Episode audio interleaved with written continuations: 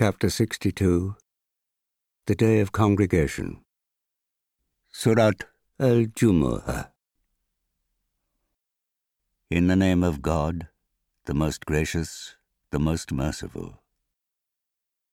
Whatever is in the heavens and on the earth glorifies God, the sovereign Lord, the Holy One, the mighty, the wise.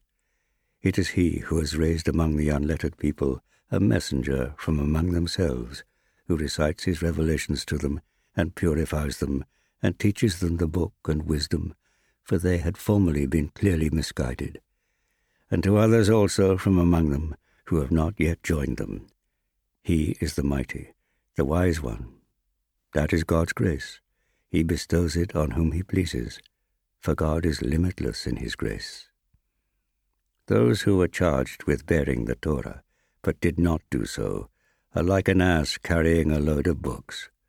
How unfortunate are those who belie the sign of God. God does not guide the wrongdoers. Say, you who are Jews, if you claim that you are favored by God out of all people, then long for death if you are truthful. They will never wish for it, because of what their hands have sent forward. God has full knowledge of evildoers. So say, the death you run away from will certainly meet you, and thereafter you will be brought back to the knower of the unseen and the seen, and he will declare to you what you have done. Believers, when the call to prayer is made on the day of congregation, hasten to the remembrance of God, and leave all worldly commerce.